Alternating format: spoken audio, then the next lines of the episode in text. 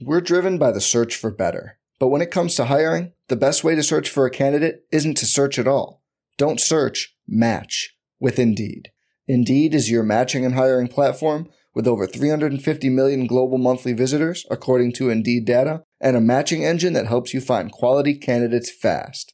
Leveraging over 140 million qualifications and preferences every day, Indeed's matching engine is constantly learning from your preferences Join more than 3.5 million businesses worldwide that use Indeed to hire great talent fast. And listeners of this show will get a $75 sponsored job credit to get your jobs more visibility at Indeed.com slash BlueWire.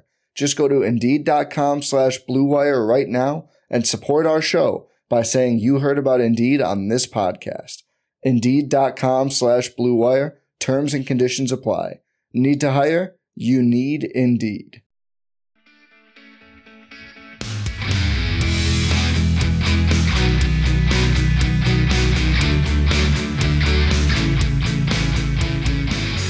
Hello, everyone. Welcome back to the RotoViz Best Best Ball podcast. My name is Colm Kelly. You can follow me on Twitter at Overtime Ireland. And as always on the series, I am joined by Zach Krueger. You can follow him on Twitter at ZK underscore FFB. We are into the penultimate. I think penultimate means second last. So we're into the penultimate show of the series. Very, I like when I can use fancy words, but uh, hopefully I've used it in the right context.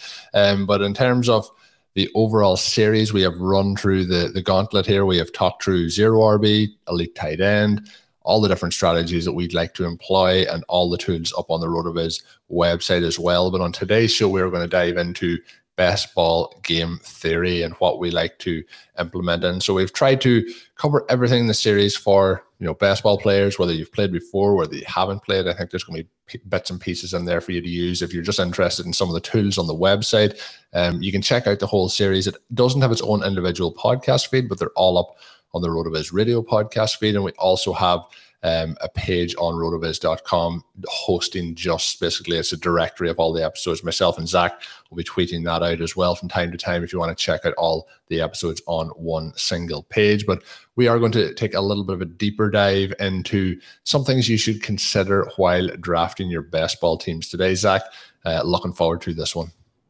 Yeah, I can't wait to get into this show with you, Colm. I, I, had a lot of fun just kind of putting a couple of these questions together. Things that I've been keeping in mind over the course of the last several months as I, uh, you know, go through my drafts. One thing that I've, you know, had the privilege of doing this season is is doing my own best ball live stream on the RotoViz YouTube channel. I've had a chance to have some really great guests on. So every every week I get a little bit of best ball enlightenment from whoever my guest is, and and I'm just kind of given new things to keep in mind um, as I'm going throughout this draft season. And now I'm hoping that between you and I, we can share some of these things with people um, to keep in mind throughout the rest of their draft season. Um, these these rules are not only applicable to best ball, even though that's going to be largely the context we're speaking in. But if you keep some of these things in mind as you're even going into a seasonal draft, um, you may walk away with one or two things that you find helpful um, in the upcoming NFL season.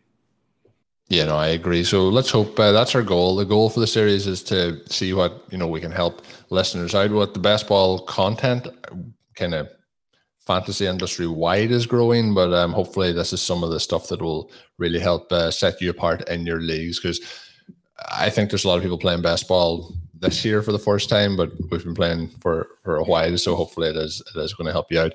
Um, when you're drafting those best ball teams, particularly in a tournament setting, there's a lot of hype around the tournaments at the moment. I know we're drafting in some of those and uh, hoping to take home some big prizes, but what are some of the things in that perspective that you think about when you're building your team? So we've talked about, we might even touch on this in a moment, you know, just standard leagues, you know, 12 team leagues and so on. But in those tournaments where you're trying to probably win your own league and then get through some playoff rounds. Um, what are some of the things you think about when building those teams? Yeah, so I, I mapped out a couple things here, and we're gonna we're gonna do our best to cover all of them here. But one of the things that I did talk about, and um, you know, again, keep keep some of this in mind in terms of the context. But one of the things that I had talked about, and I mentioned as a point here, was just being mindful of some of the schedules of the players that you're drafting. Um, and then I put emphasis here, especially for the playoffs. Uh, one of the things that I think we need to be aware of is, in particular for these tournament formats is some of the schedules um, that these players are going to have in the FFPC um, best ball tournament in particular, what we're looking at is a um, playoff format that covers weeks 14 through 17.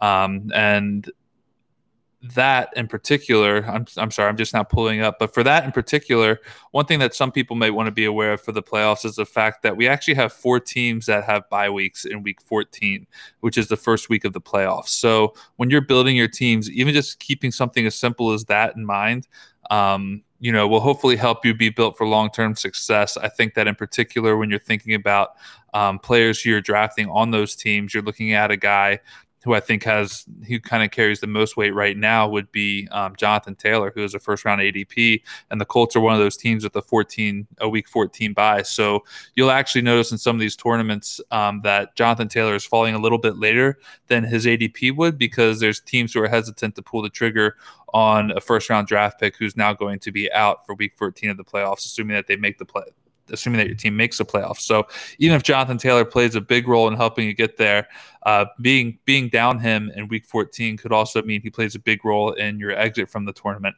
So being mindful of things like that for the playoffs, I think, make a big deal. Um, are, are, important for your drafts.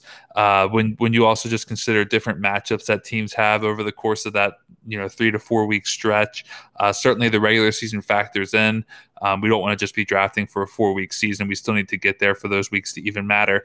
But being mindful of schedules um, for different players and trying to make sense of those things along the way and telling yourself, you know, building up scenarios in your mind where these schedules can hopefully. Um, you know, work out in your favor based on player ADP, the price you're paying to get a certain player, and then also um, hopefully the strength of schedule um, being a proper mix in order to make some of these things work um, work out well in your favor. I can tell you one one team that has a lot of um, a lot of really good green lights for a lot of their positional players is the Denver Broncos in both the playoffs and also the regular season. Um, their schedule sets up very well for a lot of different players in the passing game, but then the downside of that could be the fact that they have quarterbacks Drew Lock or Teddy Bridgewater um, throwing to them. So the you talk about players who we like a lot of the talent on the roster, we like a lot of the receivers, we like the tight ends, but then the downside could be that they have a bottom five quarterback situation. Uh, so just trying to be mindful of the schedule and, and, drafting a little bit based on that. It should never be what rules your draft, but just trying to find ways to to keep things like this in mind in the hopes of building out um, a strong roster in both the regular season and the playoffs. I think is good. Yeah, and another interesting part of that, you mentioned Jonathan Taylor, and he is the key piece, I guess, at the moment because he's the first round player with the week 14 bye. But when we look through those teams, there's some of them that the opportunity cost is going to be lower. Uh, the Patriots, for example, even if we're getting into maybe the Colts, uh, other position players outside of um, outside of Jonathan Taylor, or you know, if we're looking then maybe at the Eagles, but I think that, and anyone that listened to my draft with uh, Sean and Blair recently, we had the 112. Jonathan Taylor fell to the 112. Me and Sean had talked previously about if he got to the kind of start of that second round, he was a, an automatic pick. So we, we did take him at that point, and that's where the decision has to be made as to how far do we go. Like so, in a tournament like this, that means that he is available for all 13 weeks, where the uh, rest of the players are going to have a bye week during that time. So you're getting an extra week in the season that'll possibly win you your league. But then you're on the flip side, you have to, to switch that. So then when you're drafting that team, if you're taking that risk at the high opportunity cost in the first round, you do need to then make sure maybe to how, how you're filling up the rest of that running back room to get you through that bye week if you do progress to week 14. So there's those sort of things. The other thing I'd be saying is if you're taking somebody like Taylor early in your league, is going to be in the playoffs on a week there and they're by. And this is the same, even if you're like playing in the Scott Fish Bowl, for example, except in the Scott Fish Bowl, you're going to have an opportunity to pick people up off wires, waiver wires for that week 14. In the best ball formats, you're not going to have an opportunity to backfill that. So you need to be thinking ahead. So when you draft somebody with a week 14 bye, I think it's important then to make sure that you're not drafting like other running backs with that or even other players with that. You're trying to balance that out. And I think that, and I know we're going to t- talk about bye weeks a little bit as well. That is something that would factor in. So know when the playoff weeks are.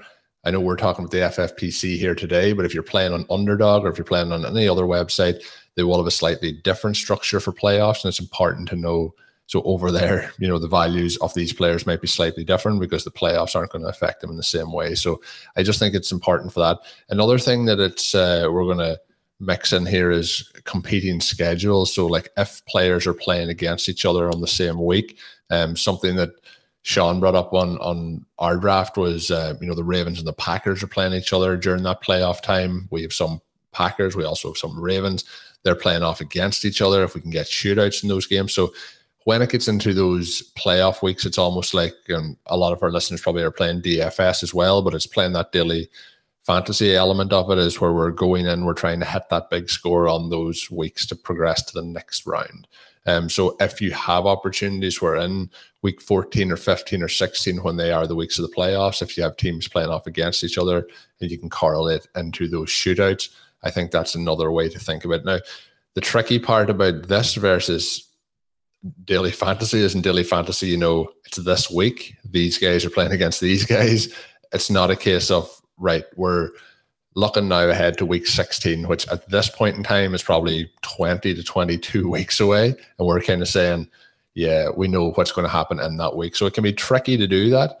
But I think it also is something that we should be building into our strategy where possible. I wouldn't force it in, but Sean made an interesting point when we were talking about this draft that he didn't think that stacking was as important in this contest as some people thought, but he did think that the correlating schedules was something that might prove to be very, very important. So usually when Sean says something, I think it's uh, makes sense to listen. So how do you feel about those uh, car- correlate or correlating or competing schedules? Uh, right. Sean says that he doesn't think stacking is going to matter, and I'll never stack a team for the rest of this offseason now. Um, it's, it's, it's, the way this will work out. Um, no, but that that's that's exactly right though. Uh, I had a similar conversation with him just the other day, um, and he said the same thing to me. And we talked about correlating um, some of these competing schedules as well. You mentioned Baltimore, Green Bay. That's not one I've thought a lot about. One that I can't stop thinking about is um, Arizona and Dallas in Week 17. Like if we're if we're building out teams that we think are going to you know make it in this competition and go far, uh, the idea of a potential shootout between Arizona and Dallas in Week 17 just has you know league winning upside all over it. If you have the right players in that game, I'd, I'd already be willing to bet it's probably going to be the highest projected game total of um, that week. Uh, just looking at some different things, certainly how the season shapes up will actually determine whether or not that comes that comes true or not. But right now, I'd be willing to put my bets on Arizona and Dallas in Week 17 being the highest projected game total for that week, and that's just one of a handful of um, you know stacks I'm looking for. Uh, and you don't necessarily even have to correlate. Um, you know two player or two teams with one another sometimes you can just look to a certain team that you think maybe just has a really great schedule at that point in the season and start there so uh, i know one team that i was looking at as well is san francisco who gets uh, cincinnati atlanta Tennessee and Houston during the playoffs. And if that's um, how you want to start your build, maybe you get George Kittle, maybe you get Brandon Aiyuk or Deebo Samuel. You can run it back later with Trey Lance. So I want to talk about a little bit more with our next point. But you can even start with just adding players like that. And then because you like how those are going to hopefully shape up with the expectation being that they're all going to be high scoring for San Francisco. You could even try to run it back a little bit with some correlations with San Francisco players throughout the course of your draft. Uh, maybe you get a Cincinnati wide receiver for that week 14 game. You get a Falcons wide receiver, Mike Davis, or something like that for the week 15 game. There's ways that you can start to build correlating matchups into your team where you're just really looking for hopefully nailing the highest scoring game and having key players in those high scoring games that will hopefully bring you, um, you know, one step closer to winning that grand prize uh, in the FFPC best ball tournament. Yeah, no, it's, it's, more more good stuff, and it is when you, you know, sometimes when you're talking about these things, people listening might think, "Oh, the guys are going off the rails here; they're going too deep into this." It's almost like conspiracy theories, but these are the small edges that when you're trying to win large field tournaments and things like that, that that help get you there. Anyone that's playing DFS regularly or listening to DFS content or trying to break down uh, projections, it's not always like the the pretty thing that's going to help make you uh, win that big prize. So um, it's important to try and dive in and get as much. You can take this data and or data as we went through in one of the last episodes. Which one is it, Zach? You let me know. It's both of them. I use them interchangeably all the time. It's it's data in one sentence and it's data in the next, and I, I I'm deeply apologetic for that. But uh, in terms of like, it's basically we're again we're turning you all into fishermen. We're getting you we're getting you ready to fish, and uh, you're going to be ready to go and do it. But the next one up is bye weeks and how they factor in. So I, I do look at bye weeks. I think sometimes I might overemphasize bye weeks, but I think it's important not to put yourself in a hole by having all your players on a week seven bye week, for example. Um, I think it's important to try and be strategic. Um, as long as you can fill those other roster spots. So if you're drafting those wide receivers and you're going to fill the flex for the wide receiver, I think it's important not to have a lot of those guys out on the one week because that's one week that you're not really going to have the strength in the flex. So I think there is a balance to it. Uh, I think sometimes then people might over overcomplicate it and be like, oh, I can't have more than three players on a 28 man roster with the same buy. But I think when you're looking at things like kickers, defenses, you're only picking three of those, like we mentioned. I think it's very important for those guys not to be on the same bye weeks. If we're in a tur- like obviously the tournaments probably aren't going to have the same effect, you know, for those, but just in general, then if we're looking at your quarterbacks and things like that, you want to make sure they don't have the same bye week if you're drafting two of them. Um, and then similarly with running backs, if you're going zero RB, you're likely going to be trying to fill those two running back spots every week. And then if you have three guys with the one buy and you've only drafted five guys, that means you have two left. And if one of them's injured, you're down to that zero in your roster. So it's uh, pl- just planning ahead a little bit. But how much do you factor it in? Yeah. So it's interesting that you mentioned week seven as being the example bye week. If you've been doing these drafts, you know that week seven is just hellacious for for buys. I think it's I think the week etched into my mind. I don't even that wasn't intentional, but I just think that week seven for some reason is just there has to be buys that week. It was stuck well, in my mind. Well, it's it's it's honestly painful because if we just run through this real quick, you have Buffalo on week seven by some great players there. You have Dallas on week seven by. I mean, all half of Dallas's roster is drafted There's by the fifth round. Stefon Diggs and uh, CeeDee Lamb are out for me already. yep, Amari Cooper, Dak, like those guys are all out. If you had Josh Allen, he's gone. Jacksonville week seven, that's not so bad. The Chargers week seven, you got that's guy as well. I have no wide receivers left at this point.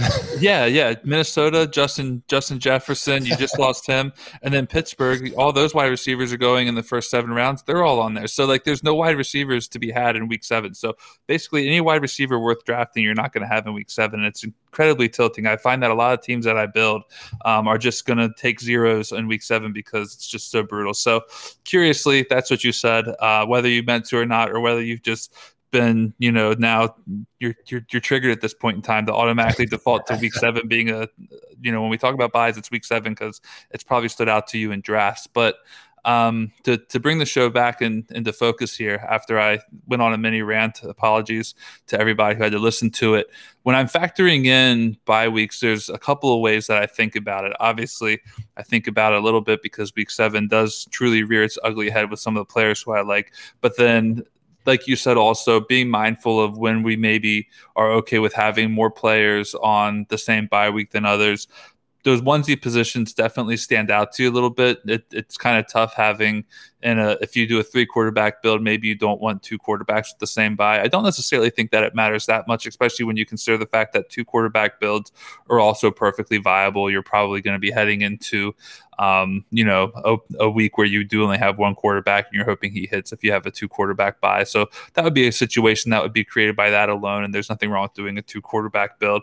But if you're looking to do certain strategies like a hyper fragile strategy where maybe you're only drafting four running backs, you really don't want to have those bye weeks all in the same bye week. And sometimes it can be tough to get around uh, doing that um, with these builds when you're trying to sacrifice a player who you like with the X, understanding that you're going to lose him for the buy. Now, there may be some people who just outright choose to compromise it and say, well, I'm going to maybe take a lower score this week, but I'm going to bounce back because these running backs are, you know, also great. Their studs are going to do well for me. And that could very well be the case. But I, I think that you want to give your chance at scoring as many points as possible every week while trying to weather the bye week storm rather than – um, you know, run headfirst into it and just realize that you're not going to be able to have as many points one week as you would other weeks. The other thing that I had in mind when I had posted this question about bye weeks is keeping them in mind for your actual overall build in terms of when it allows what when a player's bye week maybe opens up other build options for you. And by that, um, what I mean is looking at certain players who have a bye week compared to another player and deciding whether or not it makes sense to draft player X based on players Y's bye week. Now, I sound like I'm talking in code right now, so let me just break this down a little bit for you. Um, this year, it's really stood out to me as being a little bit more interesting of a scenario than maybe other years because we have two rookie quarterbacks who we're kind of all expecting to start, but we also think that there's a good chance that their coaches may not start them in week one. Those quarterbacks being Trey Lance and Justin Fields depending on how my build looks heading into the draft, depending on when I grab that first quarterback, because you shouldn't be drafting Trey Lance and Justin Fields as your first two quarterbacks. Um, hopefully, you have at least one by then. Depending on how that shapes up, might determine whether or not I decide to go with either two quarterback build or a three quarterback build, depending on the week. So, for example, I'm just taking a quick look at it here. Um, let me just take a quick look here. There's not a lot of great quarterbacks going on in week six, but we're just going to speak in, in hypotheticals here. In, in, week six, Matt Ryan is on a bye week. Um, that is coincidentally the same bye week as San Francisco has. But if you look at Chicago, their bye week is week 10. So if you had a build where you had Matt Ryan and Justin Fields, when you're considering those bye weeks, if you're going with a two quarterback build, you have to keep in mind that if Matt Ryan is on a bye week in week six, and for some reason the Bears haven't wised up to the fact that they should be starting Justin Fields by then, if you're going into that with a two quarterback build, you run the risk of getting a zero at the quarterback position that week, which is why why maybe you would consider going with a third quarterback just to kind of protect yourself against taking a zero at that position. But if you went with a quarterback, say Kyler Murray, who the Cardinals don't have a bye week until week 12. Now you're kind of opening yourself up to the possibilities of doing a realistic two quarterback build from a number of different angles. One, you're investing high draft capital into a quarterback, so you probably don't want to be taking that that third quarterback anyways. But if you like the upside that someone like Trey Lance or Justin Fields might give you, now you don't have to worry about that second quarterback being factored in until a week 12 bye week, which now opens a door for you to perhaps consider adding someone like Lance or Fields.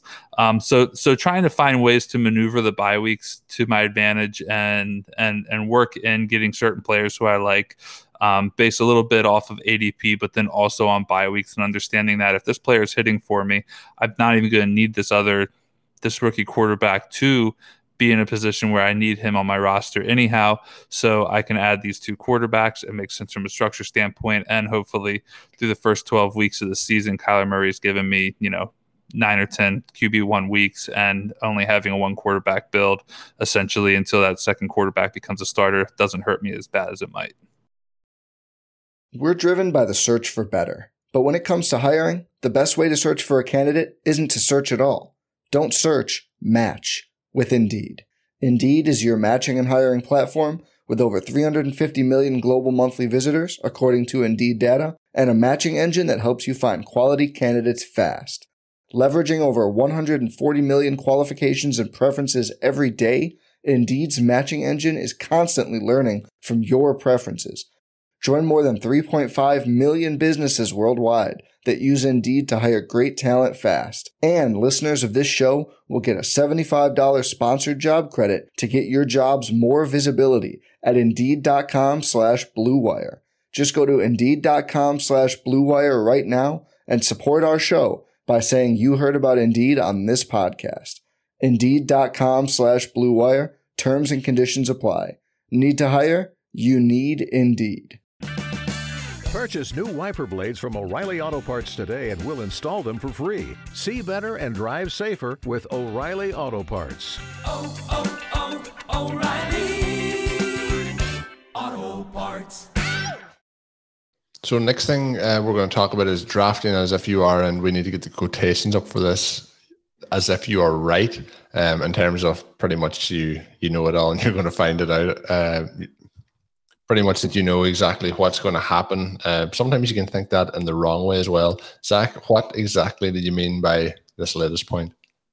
So I forget who it was I was listening to, but someone had brought up the point of the Steelers wide receiver ADP, which I don't have in front of me, but more or less all the Steelers wide receivers are gone by like the seventh round of your drafts right now. You got usually it's going to be Diontae Johnson, followed soon thereafter by Chase Claypool, and then probably like around there so later you have Juju off the board, and they're all gone. And and these are all players who are having you know roughly top 30 top 40 adp or top 40 uh, positional adp going where they are rather high, and then you have someone like Ben Roethlisberger who's going like near the end of drafts. Ben Roethlisberger is virtually free, so it's interesting that drafters tend to have such conviction for these Steelers wide receivers.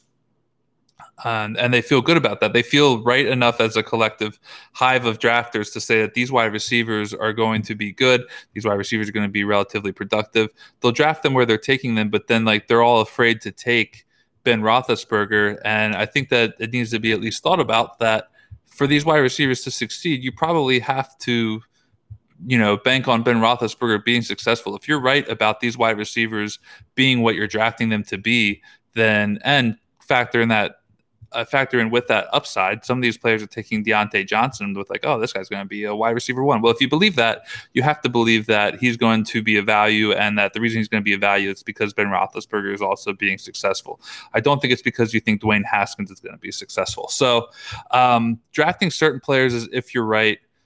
I, th- I, can I think of that when I think about it, and that's not to be a, a, a cocky and arrogant, right? Like I I know all, I see all, but there's certain situations where you're investing draft capital in players that you want to bank on these these picks being the right picks. And if these picks are right then you don't necessarily need to invest high draft capital elsewhere. If you're playing in a one tight end league uh, just for a really simple example if you're playing in a one tight end league and you're drafting Travis Kelce it probably doesn't make a lot of sense to run it back in like the third round with George Kittle, uh, maybe even the fifth round with with Mark Andrews. I know that those two players uh, are obviously studs at the position. They should hopefully be top players. But if you're right in a one in a one tight end league on a guy like Travis Kelce, then you shouldn't want to be right almost on Mark Andrews because Kelce is going to be who you have the highest draft capital invested in. He's going to be the player you want p- falling into that that tight end slot for you every week. You want to draft certain players if you're going to be right, and the success of your team is going to be dependent on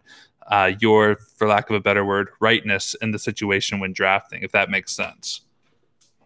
I don't know if rightness is an actual word, but it did make sense. Uh, the rest of it all made sense up until that point. But uh, no, yeah. I can. Well, that's okay. It, it can be tricky, and like there's certain points too where you can become too kind of invested in what you believe is right as well. And there's times where maybe you are stepping too far back from maybe you think this guy is really going to be the guy this year, but you just don't have the confidence. You might be saying like other people don't think it, so maybe I'm just wrong. Um, so there's those sort of things like a player that I'm probably involved in that camp is probably Laviska Shenault, where I had been sent for quite some time that I would happily take him above Chark, and that ADP has continued to rise. And then there's a lot of drafts then where I'm not getting him because somebody is drafting him above Chark, and that ADP I think is going to continue to rise once we get training camp reports. But there is certain players like that where um, you know you're in on and you're going for, but you know there's going to be a certain point here where Laviska Shenault becomes overvalued and then I'll take a step back. So it's about knowing when to take that step back. It's about knowing as well not to have, you know, 75% exposure to one one player, um, unless it's KJ Hamler, um, then that's a minimum requirement. But outside of uh, outside of that, it's just about making sure we have a kind of a balanced approach. But Sean mentioned this, I believe, on the draft he did with you, is that he doesn't draft players that he doesn't like basically yeah. and that yeah. he goes with them and he would rather be overexposed to the players he likes than underexposed and be like ah oh, should it like I really liked him so there is there is that balance but I think if you if you're in on a guy and you're looking at the metrics and you think this is the way it's going to go this year and this guy is the guy that's going to win me all this money I think if you have the kind of foundation of the evidence to lead you in that direction I think it makes sense to to be you know I won't say go all guns blazing, but like step forward and, and take your shots on that player um, for this season. Yeah, um, would you I, agree with that? Yeah, I, I do agree with that. And and the other thing I was just gonna try to like you know roll in here real quickly is that with some of your builds when you're when you're talking about drafting, your success kind of depends on you being right, which is why some people want to like go out and they want to build like a well balanced roster. They want to make sure they're not, you know, too overweight on this position in the draft, but they're too underweight in another position. Some people want to like have a balance. Like if you want to do something, we we talk about zero RB. So that that that maybe doesn't fit quite what I'm talking about here. But if we want to talk about modified zero RB or hero RB for those people who are maybe going to be triggered by about the use of modified zero RB, if you're going to draft the hero RB roster and that's the way you're going to go, then part of the reason that you think hero RB is going to succeed is because you have one of those elite running backs early and you're now willing to pad your you know your your players elsewhere at wide receiver at tight end maybe even an early round quarterback because you have faith that that running back is going to perform at the level you expect him to which is why you're not adding several more running backs. You you have faith in that one running back you drafted to kind of carry the load. You're going to st- stack up on wide receiver and add those other positions, and then bring it back later on with other running backs, with the expectation again that this first pick that you made is going to work out. It's the right pick. He's going to stay healthy. All that. Unfortunately, we can't predict health, but you're going to draft teams based off of the fact that this one player is going to be the correct pick, which is why you can now avoid that position for a while and add other players elsewhere. So, understanding that the success that your team is going to sometimes have based off of some of those early picks and you know, realizing that if if player X doesn't hit who you took early, your team might be dead anyways. Not all the time, but if player X you took early hits and hits at the level you expect him to, then he's going to regularly be in your lineup, which is why you don't have to be uh, earlier on another player at that position, or why you don't have to be overweight on another player at the position, because the success on your team depends on the player who you took early uh, succeeding, and that and you being right is essentially what's going to make this team successful if that makes sense. It does it, does make a lot of sense and I, I, hope it's making sense to the listeners as they've listened through the entire series. We've uh, I, have really enjoyed some of these conversations. We are coming up now. We have one episode left to come um, we will be recording that and it'll be coming out very, very shortly for you as well as we get ready to wrap up the best best ball podcast series. Uh, as always, you can get yourself a 10% discount to Rotoviz NFL Pass. All you have to do is add the code RV Radio 2021 at checkout or go to rotoviz.com forward slash podcast for further information. Myself and Zach have really enjoyed doing the series so far for you. If you have enjoyed it, uh, do send us a, a message over on Twitter over at the Twitter sphere uh, to myself and Zach. Zach is on Twitter at ZK underscore FFB. I'm on Twitter at Overtime Ireland. Uh, give us a follow over there. Let us know your thoughts on the show. Uh, what what episodes maybe that you enjoyed the most or found the most beneficial, um, and we will uh, we will enjoy reading that feedback. That's going to do it for today's edition of the show. Um, it is the RotoViz Best Best Ball podcast. My name again is Colm Kelly. The co-host is Zachary Krueger. Until we're back with the final show, have a good one.